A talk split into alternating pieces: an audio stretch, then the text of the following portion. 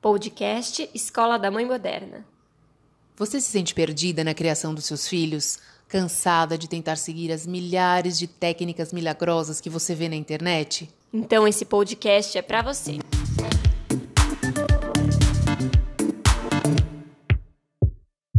Olá, eu sou a Bárbara Catarina, psicóloga infantil e familiar, e no episódio de hoje a gente tem uma convidada muito especial, que é a Isa, criadora e fundadora do Totói Kids. Eu e a Tati, a gente está muito honrada em tê-la aqui. Isa, muito obrigada pelo, pela sua participação e a gente tem muita coisa aí para conversar. Muito obrigada, meninas, pelo convite. É, eu que estou honrada de estar participando aqui com vocês. E sim, temos muita coisa para falar, né? Principalmente desse assunto mãe, empreendedorismo, quarentena. Então, estou ansiosa. Verdade. A gente, tá, gente tá passando por um momento atípico, né? Então é legal quanto mais a gente trouxer a troca de experiências, a visão de outras mães, né? Isso tem trazido muito conforto para a gente como mãe, porque a gente se viu numa situação bem diferente. Então, quantos, quantos questionamentos que a gente não faz, né? Assim, será que é só aqui em casa? Será que é só comigo? Será que isso é normal? Não é? Né? E no momento que a gente compartilha, a gente meio que acalma o coração, né? Das mães. Então, a gente também vai falar um pouquinho nesse, nesse sentido. E a gente queria, Isa, então, antes, também quero aproveitar agradecer né, a sua participação, aceitar o convite para participar aqui com a gente. E queria que você contasse um pouco, então, da sua trajetória, como começou. Gente, foi em 2014, né, que vocês iniciaram o canal. É você e seu marido que, que começaram o projeto. Conta um pouquinho para a gente como, como nasceu. Claro, conto sim. É... Isso, começou o Totoy Kids em si, começou em 2014. É, mas eu vou é, pedir a permissão para falar um pouquinho antes da história, né? O, o que, que fez a gente chegar até aí, enfim, e ter essa ideia de estar tá, né, formando o Totoy Kids. É, a gente, eu sou psicóloga de formação, fiz uma transição de carreira também, não deixo de ser psicóloga, mas hoje não atuo como psicóloga no sentido da palavra. Uhum. Mas me formei em psicologia em 2005 Trabalhei muito tempo com clínica de crianças, jovens e adultos e era apaixonada pela clínica, fiz pós-graduação em psicanálise e sempre estava com essa perspectiva de ajudar as pessoas, enfim. É, os seus pacientes acabam sendo seus filhos, né? Você tem que estudar muito, tem que pesquisar muito, enfim, é, é uma doação muito grande ali também para clinicar. E com isso, eu, além de estar clinicando, eu trabalhava também com a saúde mental, trabalhava no CAPS, que é o Centro de Atenção Psicossocial, uhum. e me tornei no CAPS até coordenadora depois de um tempo. O CAPS, para quem não conhece, é aquele lugar que atende as pessoas que, que estão em sofrimento mental mais severo, né? Doentes mentais ou pessoas que estão com uma depressão muito profunda. E minha trajetória também continuou depois trabalhando no, no fórum, assessorando juízes e promotores na questão de guarda infantil, violência doméstica, violência contra criança e adolescentes. E até nessa hora, né, quando eu trabalhava no fórum, eu, eu, eu quis sair, porque eu achei o ambiente muito difícil lidar o tempo inteiro com essa violência com a violência doméstica, violência contra crianças, e, e você tem que ter esse distanciamento como profissional, não pode entrar muito. E aquilo ali mexeu um pouco comigo, eu fiquei muito, né, é, enfim, querendo ajudar aquelas pessoas de outras maneiras também, ficava me colocando na situação dos pais, ao mesmo tempo na situação dos filhos. Então, eu, eu decidi que eu não iria trabalhar mais nessa questão do fórum, e com isso me surgiu a oportunidade de ter uma clínica do Detran na cidade de Belo Horizonte. E junto com o médico que era amigo meu, a gente né, fez essa clínica. E, e nessa clínica estava tudo indo bem, eu continuava no atendimento também, né, de, de, de crianças, enfim, que era uma coisa que eu né, gostava muito. Até que em frente à clínica morava um doente mental. E esse doente mental tem que falar, porque como eu sou psicóloga, muita gente pode pensar, ah, era paciente dela. Não era, não conhecia. Em frente à clínica morava esse doente mental e ele começou a me observar. E no que ele ficava me observando, eu chamei o pai dele para conversar, que eu vi que tinha alguma coisa errada, né? Uhum. Chamei o pai e falei: olha, é, tem uma pessoa na sua casa que está me observando muito e eu gostaria de entender um pouco melhor, né? Se, se tem algum problema, enfim. Ele falou: não, ele é, ele tem um problema mental, mas ele está medicado, você não precisa se preocupar. Aí eu falei, ah, que bom, então, né? Deixa o rapaz olhando ali o que, que eu posso fazer. Uhum. Até que um dia eu fui guardar meu carro na garagem e esse sujeito entrou com duas facas e me fez uma tentativa de assassinato. Eu, eu praticamente fui para o hospital, é, fiquei um mês no CTI, então foi uma situação muito grave. E eu hoje estou muito feliz de estar aqui podendo contar essa história para vocês, porque foi uma coisa que né, me separou mesmo ali, um ponto é, de marcação na minha vida, que foi entre a vida e a morte. Uhum. Com isso, eu, eu reavaliei vários pontos na minha vida, ressignifiquei várias coisas e eu decidi que eu queria é, ter uma profissão mais leve, uma profissão que eu não tivesse que lidar o tempo todo com o sofrimento humano, né? Até porque eu acreditava, era uma defensora da, da, da doença mental, eu acreditava que tinha que se ter formas alternativas de cuidado. E quando eu me vi né, naquela situação ali, eu falei, não, é, eu quero sim continuar ajudando as pessoas, mas de uma outra forma. Uhum. Então a gente, eu tive, dei uma descontinuidade até então no que eu fazia Uhum. E tanto eu quanto o André, a gente decidiu né, mudar de vida e aprender mais, evoluir mais. E fomos para Nova York, né? Enfim, uma mão na frente, outra atrás mesmo, sem, né, sem conhecimento. Fui para estudar inglês e, e, enfim, descobri um novo significado para minha vida. O André chegou em Nova York, queria, sabia que queria ser ator, então ele foi estudar acting, mas eu não, fiquei perdida, igual cego no meio de tiroteio, assim, eu ficava, ah, o que, que eu vou fazer, né? Aí comecei a estudar inglês, ao mesmo tempo estudava roteiro, e nessa época as minhas amigas estavam tendo filhas, porque já estava chegando aquela idade ali que todo mundo ia ter filho. E, e eu comecei a ajudar minhas amigas a cuidarem das crianças, né? Nascia uma, eu ajudava, depois vinha outra maiorzinha, ah, pode me ajudar, ajudo. E com isso, eu percebi que as crianças estavam gostando muito de assistir conteúdo online, conteúdo na internet, no YouTube. Foi quando o YouTube estava começando, assim. Já existia, fazia algum tempo, mas estava começando a ficar mais popular, vamos dizer assim. Sim. E só existiam dois tipos de conteúdo no YouTube, que era os vídeos que eram inadequados para a faixa etária infantil, que, que as pessoas falavam palavrões, é, enfim, estava um vídeo mais adolescente para adulto. Uhum. E tinha os vídeos que eram abrindo ovinhos, aqueles ovinhos que tem surpresa dentro. Me lembro.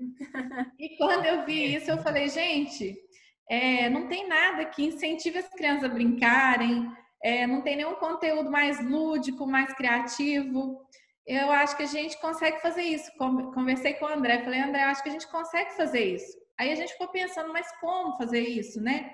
É, enfim, eu não queria atuar, eu não me acho tão boa atriz. o André também queria um outro tipo de atuação. Aí a gente falou, e, Nova York também todo mundo muito ocupado, ninguém tem tempo para te ajudar muito com as coisas, tem que ser você e você mesmo.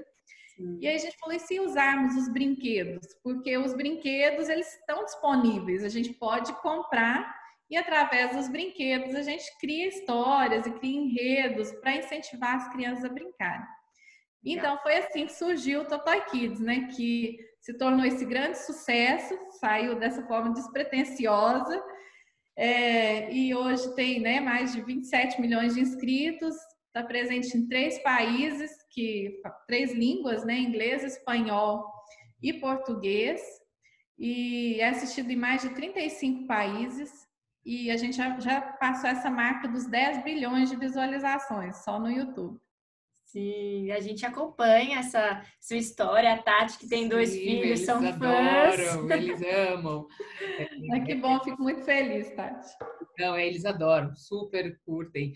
E, e, a gente é bem bonita essa trajetória, né? Assim, bem interessante isso, essa, essa questão de, desse olhar, né? De ver essa necessidade, de entender e trazer esse expertise de vocês para na forma de conteúdo e essa sacada dos brinquedos, porque acho que isso toma um imaginário. O meu filho ama assistir os filmes das bonecas Baby Alive, fazendo mil coisas e, né, e brincando, porque eu acho que isso traz é, essa coisa do imaginário. É como se o brinquedo, né, criasse uma vida para eles. Eu acho que é a grande questão com a criança, né, o lúdico, porque a gente tem muito essa, essa coisa do digital, mas acho que o brinquedo toma um outro lugar no imaginário deles, né? Então é, essa percepção foi muito muito bacana da parte de vocês para trazer isso nesse formato. É, a gente preocupou em ser lúdico, né? Em ser algo que, que inspirasse a criança a fazer alguma coisa com aquilo que ela estivesse assistindo depois, né? Ela querer brincar, ou ela querer dançar, ou enfim, querer hoje a gente está né, mais com os conteúdos de animação, então com que a criança aprenda, tem uma mensagem positiva ali para a criança. Então, esse sempre foi realmente a nossa maior preocupação. E como foi, como é que aconteceu essa migração, né? Essa passagem um pouco da, dessa questão do, do, da linguagem dos brinquedos, né? De vocês utilizarem para o digital mesmo. Como é que isso aconteceu? Foi uma demanda? Foi uma foi natural? Como é que foi isso? Conta um pouquinho para gente. Então, a animação, quando a gente começou com os brinquedos, a gente começou porque, igual eu expliquei para você, era o que a gente tinha disponível no momento, né? Uhum. Então, foi o que surgiu assim de ideia num primeiro momento. Ah, a gente tem esses brinquedos, nós podemos, através dos brinquedos, criar várias histórias, vários enredos, mas com o tempo e com o crescimento do, do Totoy Kids, a gente foi sentindo essa responsabilidade de cada dia entregar um conteúdo melhor um conteúdo que fosse ainda mais é, de maior crescimento para as crianças, para os pais. E apesar da gente não ser um, um, conteúdo, nunca fizemos publicidade no canal Totoy Kids com uhum. os brinquedos, a gente muitas vezes era visto como um canal publicitário. Porque uhum. como a gente mostrava os brinquedos, muita gente pensava, ah, eles estão querendo vender os brinquedos. E essa nunca foi a nossa intenção.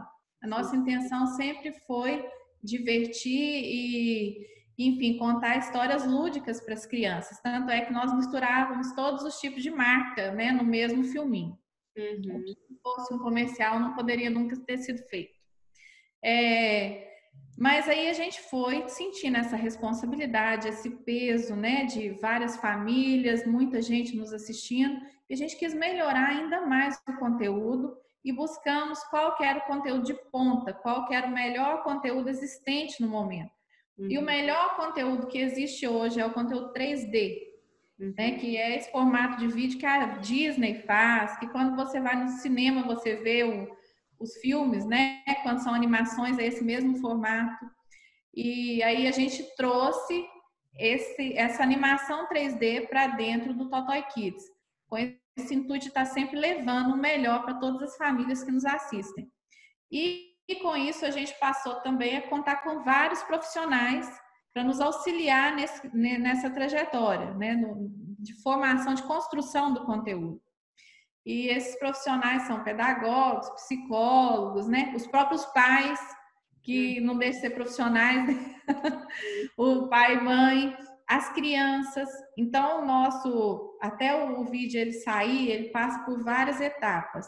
Passa por um desenho, e esse desenho a gente manda para várias famílias, para vários profissionais que já trabalham com a gente, para falarem: ah, vamos melhorar isso aqui, vamos tentar incorporar essa mensagem. Porque nós lidamos com crianças, uhum. e crianças são seres em formação. Então, a gente quer que, que as nossas crianças que assistem o Totoy Kids tenham o melhor conteúdo que as ajude a serem sujeitos né, melhores no futuro e que, que sejam inspirados pelos nossos vídeos a serem crianças melhores. Foi dessa forma a transição, tentando levar o melhor conteúdo mesmo para casa de todas as famílias. E eu acho que é interessante isso que você está falando, né? Porque como eu, como psicóloga infantil, eu me preocupo bastante com essa questão, né? Que você fala, oriento as famílias sobre isso e principalmente sobre os canais que são recomendados para a idade. Um deles é o Totoy Kids, que a gente percebe que tem essa preocupação. Então a gente conversa muito sobre o quanto esse equilíbrio. E aí eu até queria tipo, fazer uma pergunta assim: você acha que você, após né, se tornar mãe, você mudou a produção de conteúdo, essa preocupação é, começou a acontecer. Como é que foi depois que você se tornou mãe? Essa, porque já tinha o Totoy Kids, já estava né, no ar. Como é que foi essa essa mudança, essa mudança de conteúdo, de você essa preocupação? Você você já era preocupada com isso, até porque pela sua base de formação em psicologia, já dava para ver que você se preocupava, mas você acha que mudou alguma coisa na forma como você apresentava o Toito Kids e, as, e os conteúdos? Muda, muda sim, porque a gente passa a preocupar mais ainda, né? Quando você tem um filho, você vê o quanto que é importante esse projeto filho. Todo mundo que tem um filho quer o melhor para o seu filho, quer que seu filho desenvolva né, ao máximo, com todas. Enfim, você quer dar o melhor para o seu filho. E no Totoy Kids não foi diferente. Na medida que a gente foi evoluindo com o crescimento do Enzo, a gente foi evoluindo também os conteúdos, tentando sempre melhorar os conteúdos, porque a gente tem, tem no canal, tem o canal como se ele fosse um filho para a gente, né? Tenho, tenho os meus dois filhos, que são um, um, os meus projetos, e o Totoy Kids é o terceiro filho, que é também o meu projeto. Então a gente tenta mandar, né, enviar para esses 27 milhões de, de inscritos que são ativos, que sempre estão lá vendo o nosso conteúdo, é o, a melhor mensagem, uma mensagem positiva, uma mensagem que vai incentivá-los a fazer algo relevante no mundo, que vai incentivá-los a, a desenvolver o potencial da melhor forma possível. É, então, sim, foi mudando com o passar do tempo. Nós fomos ficando cada dia mais responsáveis. É claro, sem deixar de ser lúdico e sem deixar de, de divertir a criança. Sim, sim. E, e até uma pergunta assim para a gente contextualizar com o momento atual que a gente está vivendo, que é a questão da pandemia, que é essa questão que mudou a rotina das famílias. Você sentiu um aumento de visualização e de é, consumo do conteúdo online, até porque aqui na escola da Mãe Mulher a gente fala muito sobre a criança do século XXI, como ser mãe na era digital. E aí eu queria que a gente pudesse conversar sobre esses dois assuntos, sobre esse aumento de consumo, se houve, se não houve, e como que você, como mãe, também tenta equilibrar esse papel e como produtora de conteúdo. Como que você faz isso ao mesmo tempo? Conta aí para as mães que nos ouvem.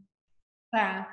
É, então vamos falar primeiro desse aumento. Teve sim um aumento e o que é de se esperar, né? Porque com a pandemia todas as crianças ficaram em casa e uhum. elas têm que consumir mais conteúdo porque os pais também têm que trabalhar e, enfim, é um, um momento atípico.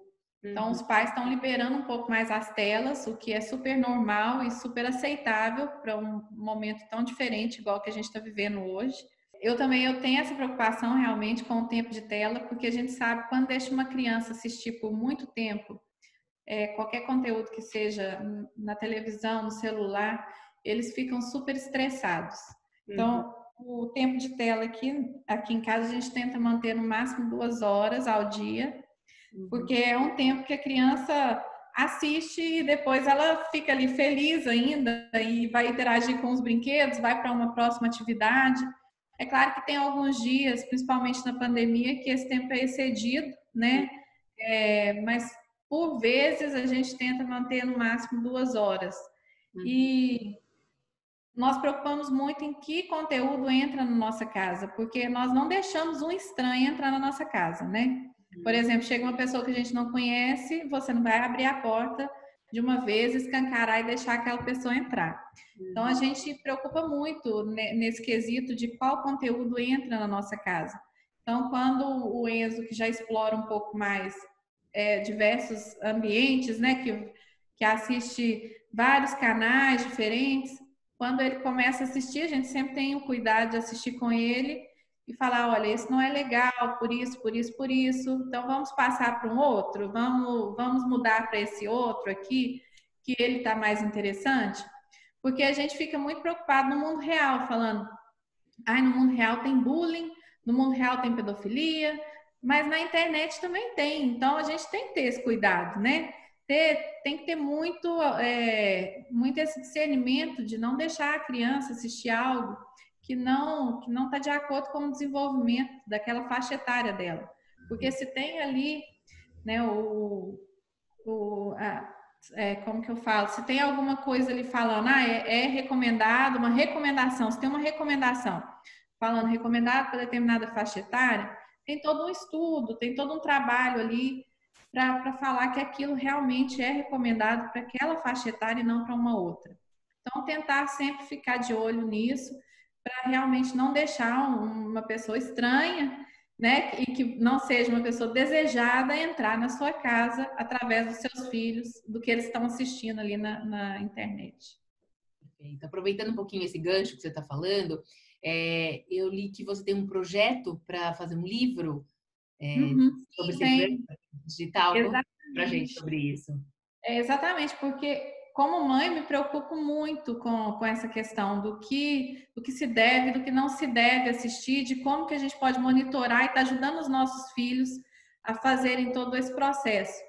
Então, eu estou indo em tempo de pesquisa, a gente está pesquisando muito, estou lendo muito, é, como a gente pode estar tá ajudando outras mães né, a protegerem os seus filhos nessa era digital. Então, em breve, nós vamos ter novidades aí e pode deixar que eu conto tudo para vocês. Que legal. E é muito sensível da sua parte, Isa, porque você é produtora de conteúdo. E, e, não deixa de ser, a gente sabe quem produz conteúdo, né? Quanto mais visualizações, melhor. E, e, você ter esse cuidado de, de poder balancear e entender o outro lado, porque além de produtora de conteúdo, você é mãe. Então, de trazer esse balanço e de não porque é, não usar o canal só para não tem que consumir o máximo possível. Então é muito muito sensível da sua parte, por isso que aqui na escola a gente sempre recomenda também, a gente tenta recomendar porque a gente sente essa sensibilidade e percebe que vocês cuidam disso, que a produção do conteúdo é para agregar e não para poluir ou estressar ainda mais as crianças, né? Exato. É, é uma coisa importante ser falada mesmo, porque na minha vida, por exemplo, é, é, eu venho né, de uma origem muito humilde, venho de uma cidade pequena, 7 mil habitantes, uma cidade que a gente ficava feliz lá com pouca coisa, né, brincando nas ruas, é, abraçando árvore, literalmente subindo em árvore.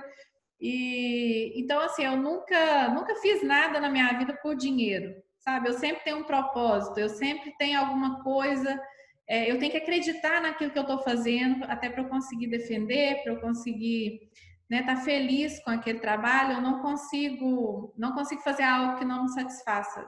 E tanto é que, igual eu contei para vocês, eu mudei completamente de vida, buscando um, um outro significado para minha vida. Uhum. E, e, dessa forma é que a gente sempre é, trabalha no Totoy Kids, né? A gente quer realmente agregar para as crianças. Eu não quero simplesmente, igual você falou, assista mais e mais e mais e mais. Não. A gente sempre, às vezes até demora um pouco mais para lançar um conteúdo, porque está em fase de análise, de aprovação, porque eu não quero estar tá colocando qualquer coisa ali. Isa, a gente na escola, a gente fala muito no nosso conteúdo dessa questão da criança do século XXI, né? Quem é essa criança, como ela se comporta, porque realmente é, é uma, uma outra geração. Existe um conflito de gerações que a gente sempre fala, principalmente as mães que estão tendo filhos após 40, agora é muito comum. Então, existe né, um gap aí grande, é, que estudos falam que até é como se duas gerações tivessem equivalente a duas gerações no passado, né? A diferença para hoje, essas mães que estão tendo filho com 40 anos. Então, isso é um assunto que a gente traz muito. E junto com isso, sempre vem temas que agora, principalmente na internet, explodem, né? Então, eu queria puxar uma coisa específica, que eu vi que vocês colocaram o personagem o Papai Noel negro, é, que eu achei isso incrível, achei maravilhoso. Então, eu queria que você contasse um pouquinho e como é que é essa, essa esse papel que vocês têm é, de formadores de opinião, porque vocês estão ajudando né, no crescimento, na formação desse senso crítico da criança,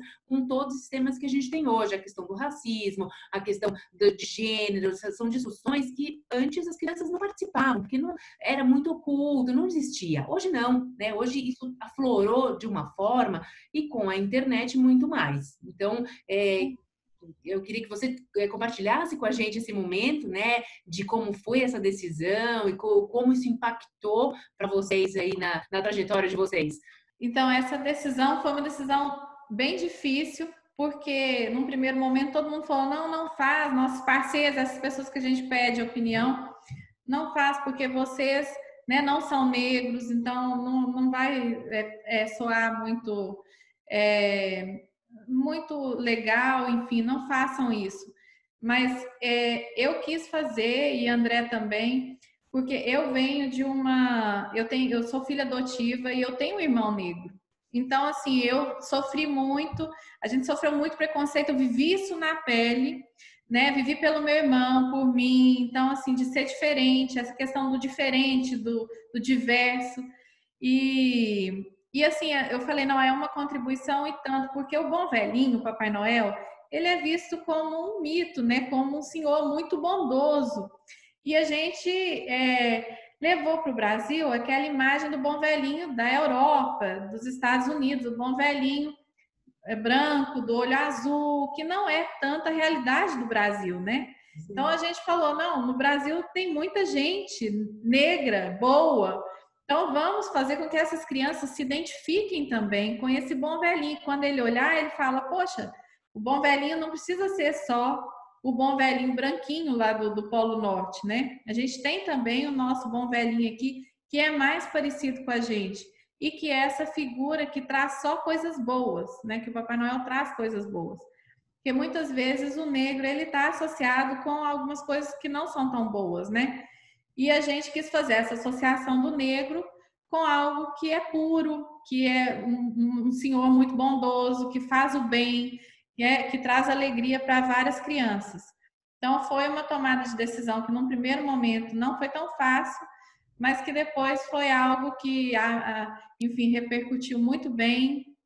Todo mundo ficou muito feliz com o resultado e as crianças também adoraram, falaram adorei, porque a criança si ela não tem muito preconceito, né? O que tem mais é depois quando vai passando o tempo a gente vai formando todo, todo esse isso que já está é, enraizado aí na nossa sociedade, do que é bom, do que é ruim.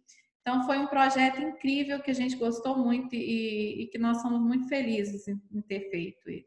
Ah, que legal. É, a gente, eu acompanho, por exemplo, Maurício de Souza, é um, um, criador, né? O estúdio é um criador de conteúdo que tem muito essa preocupação da inclusão, né? Ele, uhum. ele traz diversos personagens. Eu acho que isso realmente faz falta nessa produção de conteúdo, abordar de uma forma natural esses temas, porque isso hoje é parte do nosso discurso no dia a dia. Então, é importante que as crianças estejam cada vez mais familiarizadas com, com esses temas, né, com essas questões. Ah, parabéns pela iniciativa, incrível. Para a gente finalizar esse bate-papo, eu queria trazer uma pergunta que hoje, quando a gente pergunta para uma criança o que ela quer ser quando crescer, eles falam que eles querem ser youtubers, né? Então, assim, você nos seus, com seus filhos, vocês sendo youtubers, como é que é isso, assim, em casa? Eles falam sobre isso, vocês é, pensam sobre isso? Porque tem muita criança que tem canal, e eu percebo, né? né? E eu quero saber o que, que você pensa sobre isso, o que, que você pode dar de dicas para as mães que estão aí preocupadas com essa geração que está cada vez mais conectada e quer ser youtuber. É, queria que você contasse um pouquinho para a gente. Essa pergunta é bem interessante, porque o meu filho, esses dias, ele falou para mim, mãe, eu quero que você comece a me vidiar. Vidiar o de... Pode, Adorei.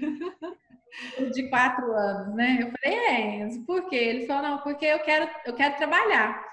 Eu quero trabalhar igual esses menininhos estão trabalhando aí, porque eles têm muito brinquedo. então, é realmente uma vontade muito grande. Aqui a gente não pensou ainda, é, a gente quer que ele amadureça mais, e, enfim, veja realmente né, se tem interesse e tudo. Ele é bem interessado no hum. Totoy Kids, ele opina em tudo, fala isso eu gostei, isso eu não gostei, eu não gostei por isso, acho que tem que ser diferente. Então, ele sempre está nos ajudando na criação também do conteúdo, principalmente o Enzo, que já está mais velho, o Rafael está começando a falar agora. Mas já opina também na, na, escolha, né? Na hora que ele fala, esse não, esse sim. Aí a gente consegue ver o que, que ele está gostando. E eu acho que é isso. As crianças que trabalham como youtubers hoje é um desafio imenso, porque começa como uma brincadeira, né? Mas à medida que vai crescendo e tudo, aí começa a ter mais rigidez, mais horário, porque é um trabalho, é um trabalho puxado e tem que ter toda essa disponibilidade.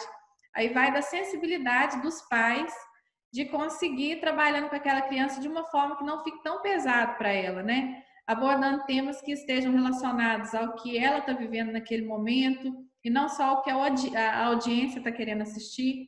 Então, tem que ter muita essa sensibilidade para não expor muito a criança e para aceitar realmente esse limite dela. Porque vai ter dia que criança é criança, não, não vai querer trabalhar, não vai querer.